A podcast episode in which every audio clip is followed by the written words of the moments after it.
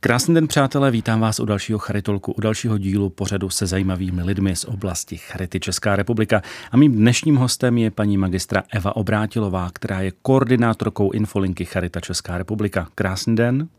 Dobrý den. Vy pracujete jako koordinátorka Infolinky. Infolinky pro cizince, kteří žijí tady u nás v České republice. Jsou to například lidé z Mongolska, lidé z Větnamu, dnes primárně i lidé z Ukrajiny a možná i z dalších zemí. V čem spočívá ta vaše hlavní náplň? Infolinka primárně poskytuje informace, ale mimo to poskytuje i tlumočení. Nejčastěji se jedná o tlumočení po telefonu a také poskytuje základní krizovou intervenci, pokud je volající v nějakém špatném psychickém rozpoložení nebo řeší nějaké závažné životní situace a má zájem probrat to s operátorem. Je teď v poslední době těch dotazů víc a víc. Mluvím o tom proto, protože eh, vlastně asi od doby, kdy vznikla ta válka na té Ukrajině, tak se asi více věnujete eh, lidem z Ukrajiny, pokud se nepletu. Ano, eh, my jsme začínali s infolinkou pro mongolskojazyčné klienty, potom mm, o několik let později jsme se rozhodli, že bude velmi užitečné, když otevřeme i větnamskojazyčný kanál a v roce 2018 jsme otevřeli infolinku pro ukrajinskojazyčné klienty. A eh, v roce 2022 nás celá situace donutila navýšit eh, naši provozní dobu a přibrat do týmu víc operátorů, vlastně mm, přejít i do jiného technického nastavení tak, aby mohlo pracovat více operátorů najednou, protože od konce února po vypuknutí války byla infolinka naprosto zahlcená a vlastně museli jsme se přizpůsobit dění kolem nás. S těmi Ukrajinci, tedy s lidmi, eh, kteří třeba prechli sem eh, před tím válečným konfliktem, je jednodušší domluva než třeba s Větnamci, z Mongoly, logicky asi, jo, protože ten jazyk je nám přece jenom bližší a možná i ten naturel je nám bližší? Tohle je trošku předsudek, se kterým se mm-hmm. často setkáváme. Já se ptám, je, protože to ano, nevím. ano, ano, já právě to chci vysvětlit, že ne, není, to, uh, není to ojedinělý názor. Setkáváme se hmm. s tím často, setkáváme se s tím z řad uh, veřejnosti i z řad úřadů. Uh, je taková obecně přijatá představa, že lidé z Ukrajiny velice rychle se naučí česky, pochopí české reálie, velice rychle se začlení do života v České republice, ale ne vždy tomu tak je a ti lidé mají spoustu bariér a i ta jazyková bariéra je přeci jenom silná. Určitě je to tak, že mohou se naučit rychleji česky než třeba Větnamci, ale stále ty reálie na Ukrajině jsou jiné od České hmm. republiky a celkově systém zdravotnictví, sociálního zabezpečení nebo i dalších eh, institucí, které jsou v České republice, je velmi odlišný od situace na Ukrajině, takže ty lidé narážejí na velmi mnoho bariér. Zároveň narážejí i na předsudky vůči cizincům, i třeba na, na nějaké nenávistné komentáře, takže i v takových situacích my jim pomáháme. S čím se tedy na, na vás v poslední době nejvíc obracejí lidé? Je to asi z řad těch eh, lidí z Ukrajiny eh, s nějakými prozbami, dotazy ohledně práce, ohledně začlenění se do té společnosti, nebo jsou tam i nějaké praktické rodinné domácí věci? Je tam všechno vlastně trošku od každého. My jsme Infolinka, jsme takový rozcestník. Neděláme hloubkové poradenství, ale pokud eh, dotaz klienta potřebuje eh, více práce ze strany mhm. třeba sociálního pracovníka nebo i právníka, tak potom nasměrujeme klienty na další odbornou pomoc. Jsme takový první rozcestník pomoci. A úplně nejčastěji poskytujeme informace, to znamená, kde se nachází jaký úřad, s jakou agendou se mohou kam obrátit, poskytujeme kontakty, otvírací doby. Zdálo by se v dnešní době, že všechno je to dohledatelné na internetu a že klienti si to mohou najít sami, ale často tomu tak není, jsou trochu ztracení na webových stránkách, přestože třeba ty webové stránky jsou v ukrajinštině a mnoho českých institucí už má i svoje poradní linky, za což jim moc děkujeme, ale pořád tam zůstává takový, nazvala bych to úřednický jazyk a mhm. klienti vlastně nerozumí, co to pro ně znamená v jejich běžném životě, jaké to má důsledky. Takže i když si třeba nějakou informaci sami vyhledají, tak potom ještě volají na infolinku a potřebují probrat, co to vlastně znamená fakticky pro ně, pro jejich život. Když na tu vaši infolinku ten cizinec zavolá, tak vy se mu nepředstavujete jménem, ale pouze názvem té infolinky, pokud se nepletu. Ano, je to tak. Infolinka je anonymní. Mm-hmm. My jsme tohle pravidlo zavedli hlavně s ohledem na tu první infolinku, která vznikala v roce 2008, která byla pro mongolskojazyčné klienty. A to z toho důvodu, že ta skupina je poměrně malá a chtěli jsme chránit jak naše operátory, tak klienty, protože tam ta pravděpodobnost, že by se třeba operátor s klientem znali, je daleko vyšší, než třeba u nějakého volajícího, který je z komunity ukrajinskojazyčných klientů. Čili i kdyby to byly, eh, byla jména eh, takzvaně přezdívky, eh, není to potom ale pro toho klienta, který třeba se ocitl v nějaké složité situaci, více anonymní, když přece jenom tomu člověku můžu říct třeba křesním jménem, tak za A si můžu získat trochu víc důvěru a za B je mi ten člověk třeba bližší, dokážu se mu svěřit s věcmi, s kterými normálně bych se nesvěřil a hlavně tito všichni lidé nebo tyto národy nejsou tak úplně důvěřiví k, cizin, k cizincům cizincům nebo k cizímu prostředí.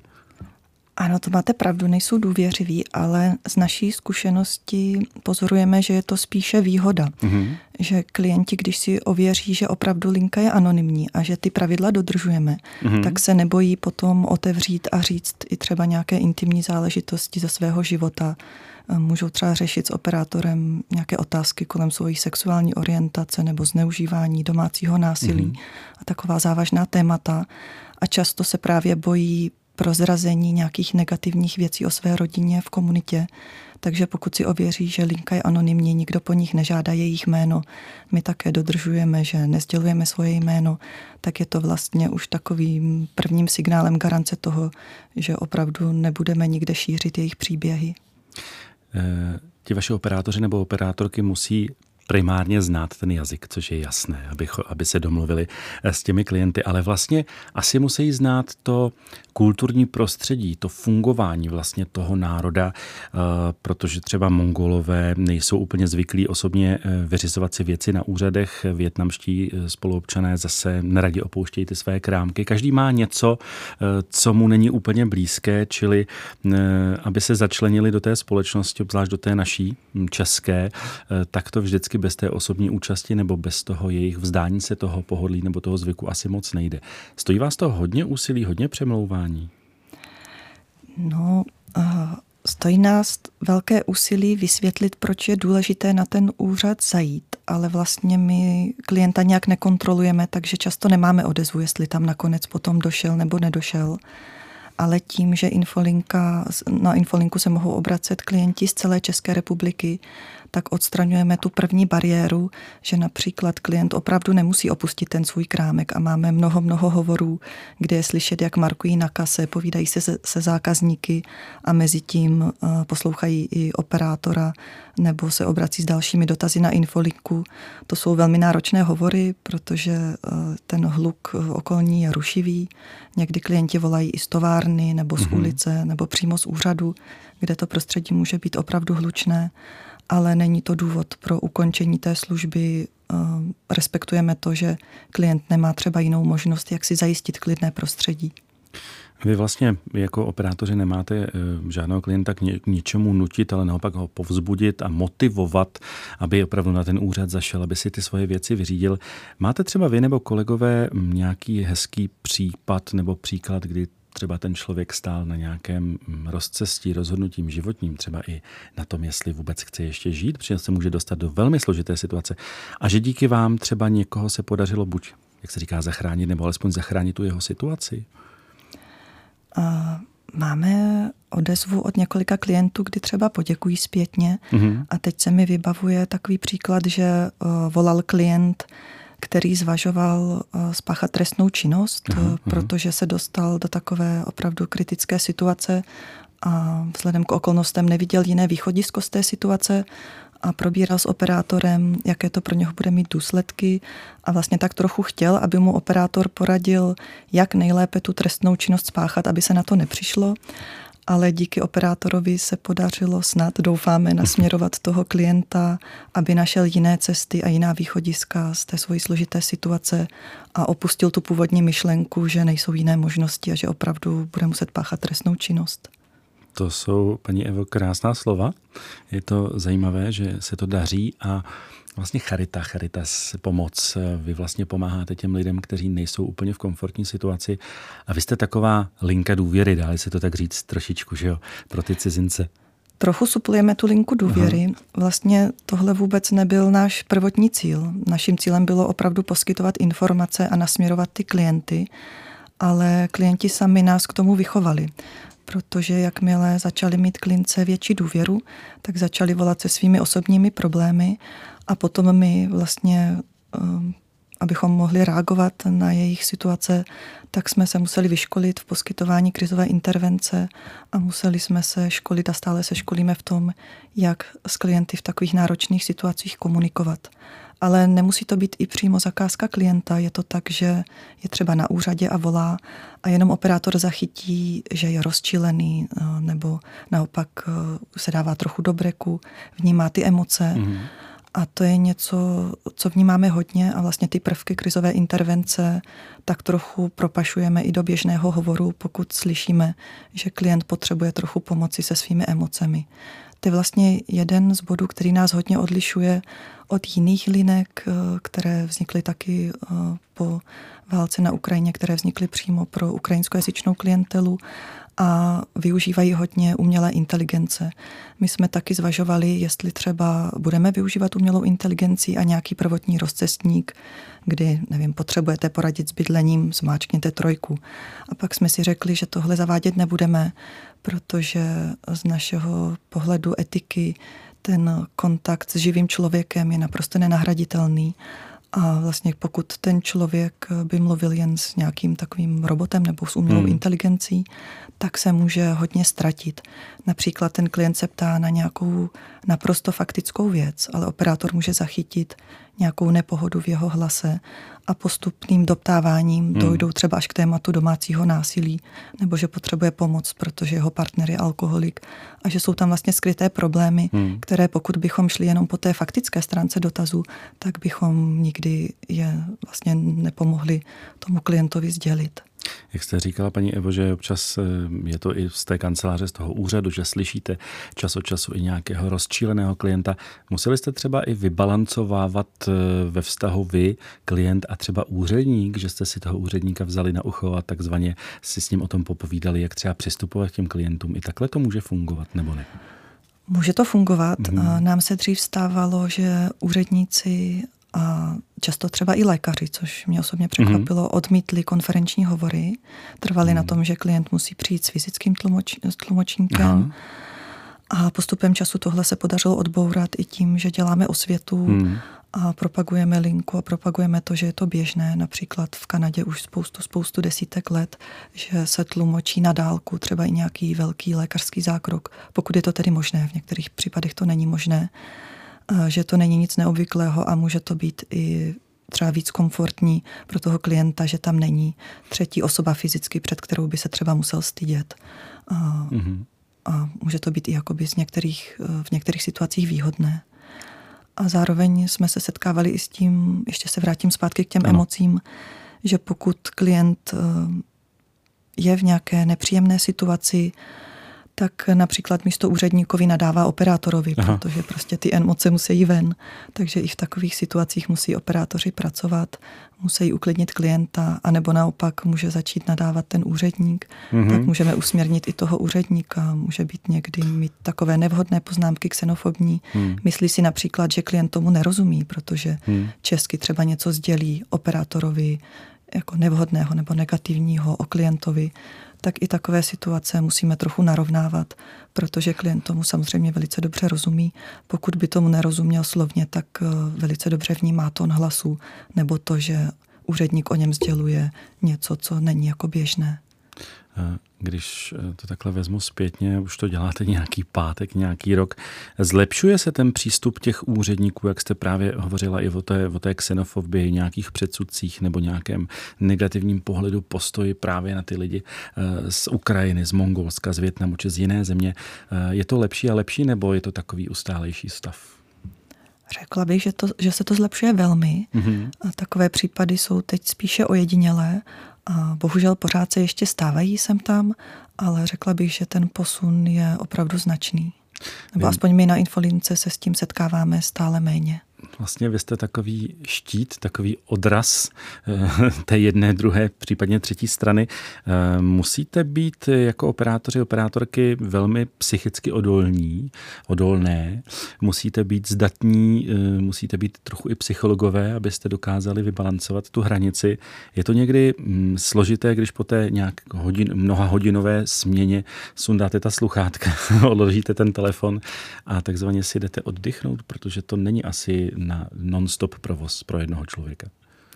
Určitě není, proto je i víc operátorů, aby se střídali. Je to hodně velká emoční zátěž, protože hmm. vlastně procházíte spolu těmi těžkými emocemi spolu s klientem a to, co hodně pomáhá, je sdílení v týmu. Operátoři mají možnosti supervize, různých intervizí, mm-hmm. sdílet s kolegy těžké případy nebo i s koordinátorem říct si o podporu.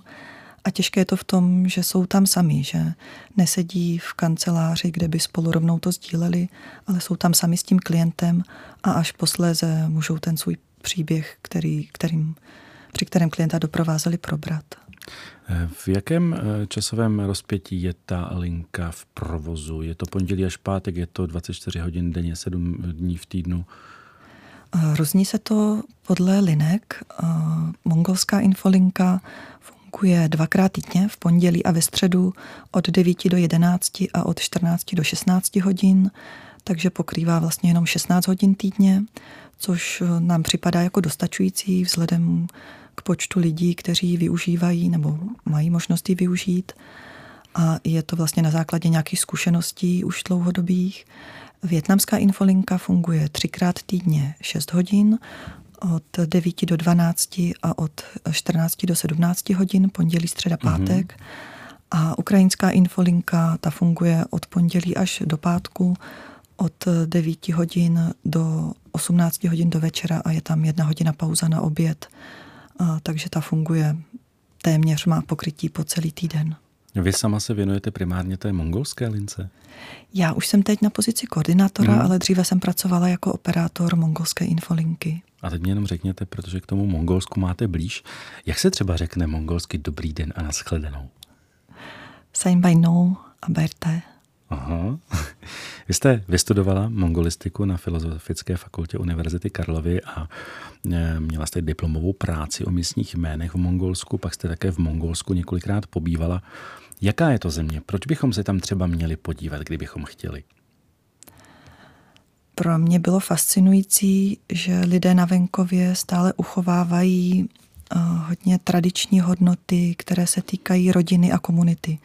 Že jsou velmi pospolití, vychází hmm. to z toho, eh, že kolem nich je velice drsná příroda, drsné přírodní podmínky, takže jsou, dalo by se říct, i trošku nuceni vlastně uchovávat ty tradiční hodnoty, protože se musí spolehnout jeden na druhého nemůžou se spolehnout na velkou pomoc státu hmm. nebo nějakých institucí, protože jsou opravdu ve velké vzdálenosti, tak eh, to mi připadalo opravdu fascinující, protože v Evropě často k, dochází až, bych řekla, k úpadku nebo k rozvracení nějakých těch základních hodnot soudržnosti komunitní a tam je to pořád velice živé. Takže to mi připadalo moc krásné. Vlastně máte pravdu, že jak Mongolové, tak Větnamci, tak Ukrajinci, tyto tři národy, o kterých se tady dneska bavíme nejvíc, tak mají asi jedno společné. Jednak eh, tam ten stát neúplně funguje, jak třeba u nás jsme zvyklí, a potom ti lidé žijí více v té pospolitosti a mám i pocit, že jsou poměrně hodně pracovití a že se spolehají i víc sami na sebe. Eh, co my Češi, třeba Češi, Slováci, bychom se od nich mohli učit?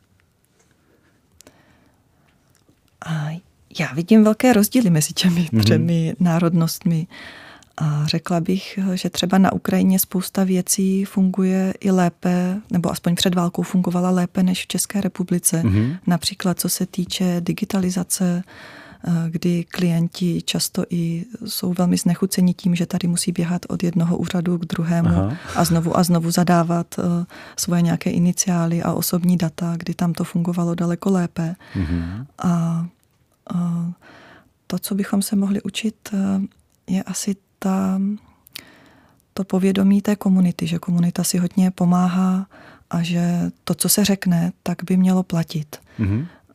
Často se setkáváme i u mongolskojazyčných klientů s tím, že třeba podepsali smlouvu, kdy jim nějaký člověk něco nasliboval, ale potom v té smlouvě bylo něco úplně jiného. Oni tomu písemnému samozřejmě nerozuměli, přesto to podepsali, protože spolehali na to, že to, co se řeklo, že to, co je řečeno, že to platí. A potom byli velmi rozčalo, rozčarovaní z toho, že to tak u nás není a že ten člověk je vlastně podvedl.